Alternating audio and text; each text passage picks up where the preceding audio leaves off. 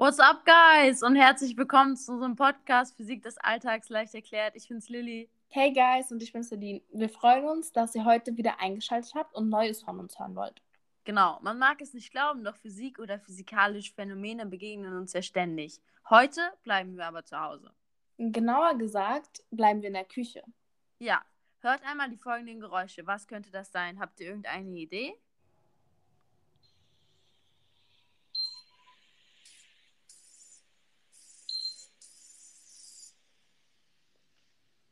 Also, der Kühlschrank ist es nicht. Nein, obwohl ein Eis, das wäre jetzt nicht schlecht. Lilly, ein Eis ist doch kalt. Bei uns soll es doch eher heiß werden. Ja, das stimmt, aber gegen ein Eis hätte ich jetzt nichts dagegen. Aber egal, das ist hier wieder etwas anderes. Vielleicht habt ihr herausgehört, was es war. Es war ein Induktionsherd und das ist auch der erste Teil unseres Podcasts. Ja, weil heute dreht sich alles um elektromagnetische Induktion. Das erste, woran ich denke, wenn ich diese Begriffe höre, ist erstmal, oh no, was war denn das schon wieder? Lass mich bloß damit in Ruhe. Ich will doch einfach nur kochen. Oh, Lilly, aber genau deswegen machen wir das doch. Es ist doch auch cool zu wissen, wie Dinge funktionieren, die wir täglich benutzen oder nicht. Ja, das stimmt. Da hast du recht. Dann schieß mal los. Genau, also für alle da draußen. Stellt euch einfach die Entstehung einer elektrischen Spannung an einem elektrischen Leiter durch ein sich veränderndes Magnetfeld vor. Die dabei entstehende Spannung ist die sogenannte Induktionsspannung. Okay, also, ähm, mhm, also, ich meine, auf eine Leiter kann ich klettern. Lilly, Herr Ulbricht wäre enttäuscht von dir. Das ist übrigens unser Physiklehrer. Hallo, Herr Ulbricht. Hallo. Sie hören bestimmt auch zu. Ähm, ja, ich wiederhole es einfach nochmal. Die Entstehung einer elektrischen Spannung an einem elektrischen Leiter durch ein sich veränderndes Magnetfeld ist die sogenannte Induktionsspannung. Okay, also das bedeutet dann einfach gesagt, dass wenn sich in einem Magnetfeld, ich fühle mich übrigens schon angezogen. Keine Angst, Lilly ist nicht nackig. Das ist sehr lustig. Also nochmal, wenn sich in einem Magnetfeld ein elektrischer Leiter befindet und wenn sich dieser dann verändert, dann entsteht dadurch eine elektrische Spannung und ein Stromfluss wird erzeugt, oder? Ja, geht doch. Okay, aber da war doch noch irgendwas anderes, oder? Ja, es gibt noch die Lorentzkraft. Stimmt, stimmt. Auf die Elektronen im Leiter wirkt nämlich eine Lorentzkraft. Und wenn sich ein Leiter senkrecht zu den magnetischen Feldlinien hinbewegt, dann verschieben sich die Leiter, äh, die Elektronen im Leiter. Genau. Und so kommt es zu einer Ladungstrennung und einer Entstehung von elektrischen Polen. Es kommt also zu einer elektrischen Spannung zwischen diesen beiden Polen. Aber es ist doch bestimmt einfacher, das Ganze direkt an unseren Beispielen zu erklären. Apropos, Celine, ich habe mal eine Frage an dich. Ja. Als du klein warst, oder eher gesagt jünger, hattet ihr da ein Gitter vor, der vor, vor den Herdplatten? Äh, ja, weil ich habe meine Hand mal auf die leuchtend rote Herdplatte gelegt. Oh, ich habe schon befürchtet, das hat bestimmt weh. ja. Aber ich sag ja mal, Jugend forscht. Jedenfalls braucht man das heute eigentlich nicht mehr, dank Induktion. Also forschen ist schon toll, doch verbrennen, das eher nicht. Durch Induktion versucht man diese Möglichkeit nun ver zu vermeiden. Hier werden die Platten, die man ja eigentlich nicht mehr sieht, unter einem Topf warm und kühlen somit auch schnell wieder ab. Also nur unter dem Topf werden sie warm. Ja, und es wird auch weniger Strom verbraucht und es kocht sogar schneller. Genau. Allerdings funktionieren Induktionshärte nur im Zusammenspiel mit den entsprechenden Töpfen und Pfannen aus thermomagnetischem Material, zum Beispiel aus Stahl. Ja, nur so kann nämlich der physikalische Effekt der Induktion benutzt werden. Ich sag ja nur Spule, Wechselstrom, Magnetfeld. Ja, unter den Kochzonen befinden sich Spulen, durch die Wechselstrom fließt. Die Spulen werden über die Steckdose mit Strom versorgt. Und ja, ich war ja dabei. Also durch den Strom erzeugen die Spulen magnetische Felder, sogenannte fluktuierende Magnetfelder. Celine, wir haben doch gesagt, einfache Erklärung. Aber alles gut. Für die Leute, die nicht wissen, was fluktuierend bedeutet, kein Problem. Es bedeutet so etwas wie wechselnd. Jedenfalls erreicht dieses Magnetfeld den Topf oder die Pfanne, die auf dem Herd steht. Im elektrisch leitenden Topfboden erzeugt das Magnetfeld einen kreisförmigen Strom, der auch als Wirbelstrom bezeichnet wird. Wirbelstrom, das kann man sich doch super merken. Durch diesen Wirbelstrom wird also der Topfboden erwärmt. Der Topfboden heizt sich auf und dadurch auch das Kochfeld. Strom wird in thermische Energie umgewandelt, also Wärme. Das ist doch ziemlich cool, oder? Ja, aber ich glaube, Hot wäre angebrachter. Ich bekomme Hunger. Dann kommen wir mal schnell zu unserem nächsten Beispiel, das ja irgendwie auch ganz indirekt etwas mit Essen zu tun hat. Naja, nur wenn Reste ganz klein übrig bleiben. Aber egal, hört mal selbst.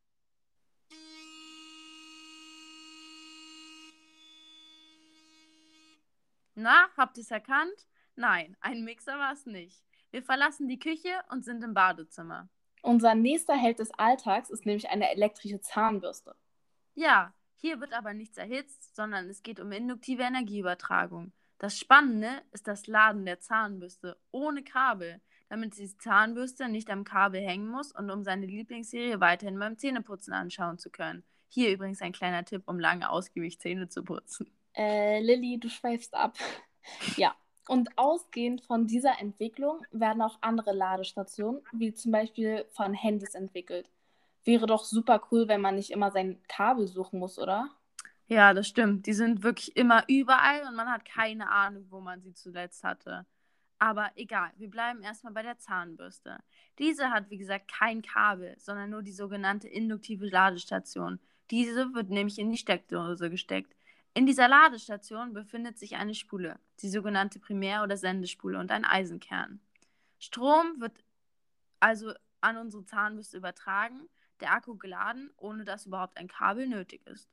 Das funktioniert, da in unserer Zahnbürste sich ebenfalls eine Spule, und zwar die Sekundär- oder Empfängerspule, befindet.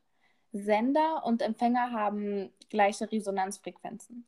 Außerdem befinden sich in der Zahnbürste der Akku, ein Eisenkern, Dioden, zwei Schalter, ein Widerstand und ein Motor.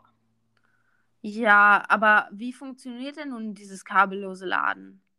Die stromdurchflossene Primärspule erzeugt ein wechselndes Magnetfeld und induziert in der Sekundärspule eine elektrische Wechselspannung. Und durch die Eisenkerne wird das Magnetfeld verstärkt, beziehungsweise entsteht auch in der Sekundärspule ein solches. Auch hier dürfen wir die Feldlinie natürlich nicht vergessen. Die Anzahl der Feldlinien und die ständig ändernden Richtungen sorgen dafür, dass sich der magnetische Fluss verändert. Und wegen diesen Veränderungen entsteht ein elektrisches Feld in der Sekundärspule.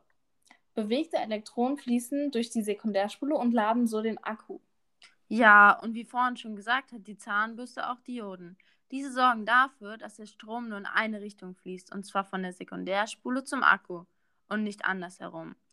Und ähm, wenn man die Zahnbürste dann benutzt, dann fließt der Strom aus dem Akku in die Leiter.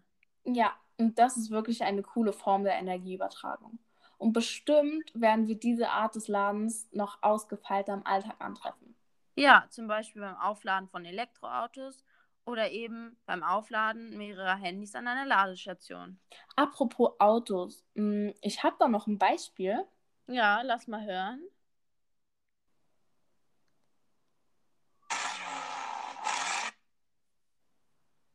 War das gerade ein bremsendes Auto? Ja, und wo müssen Autos stoppen? An Ampeln natürlich. Aber und nun? Hier ist doch weder Wärme noch Aufladen gefragt, oder?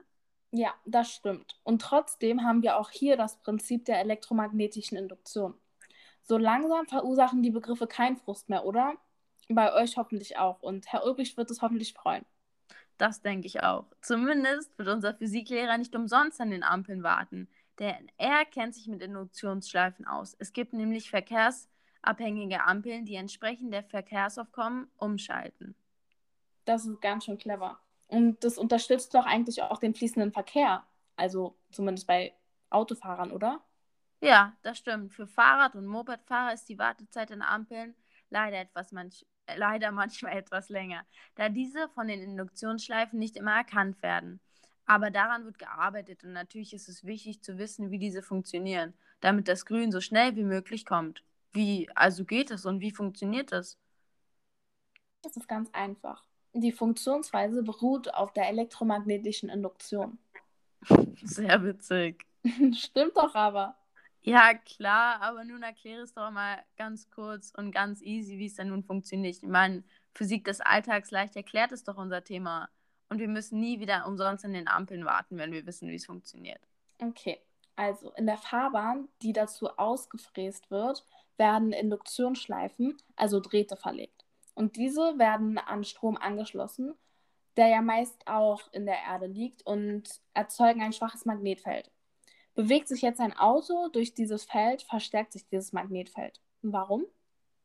Weil viele Teile von Autos bestehen aus Eisen und so wird das Magnetfeld verstärkt. Das ist wieder, das ist wie bei einer Spule. Wenn hier ein Eisenkern eingebracht wird, verstärkt sich dadurch auch das Magnetfeld.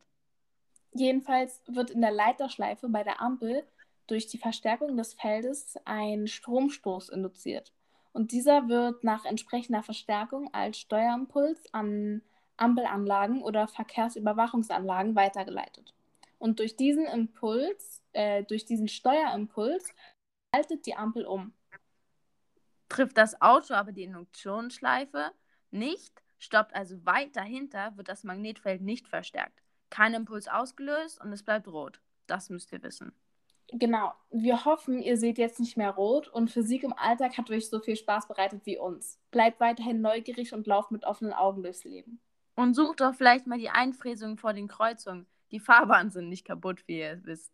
Und erzählt vielleicht den anderen, was ihr wisst. Wir bedanken uns bei Lernhilfer, Live für Physik, Wissen macht A. Vielleicht schaut doch auch mal da vorbei.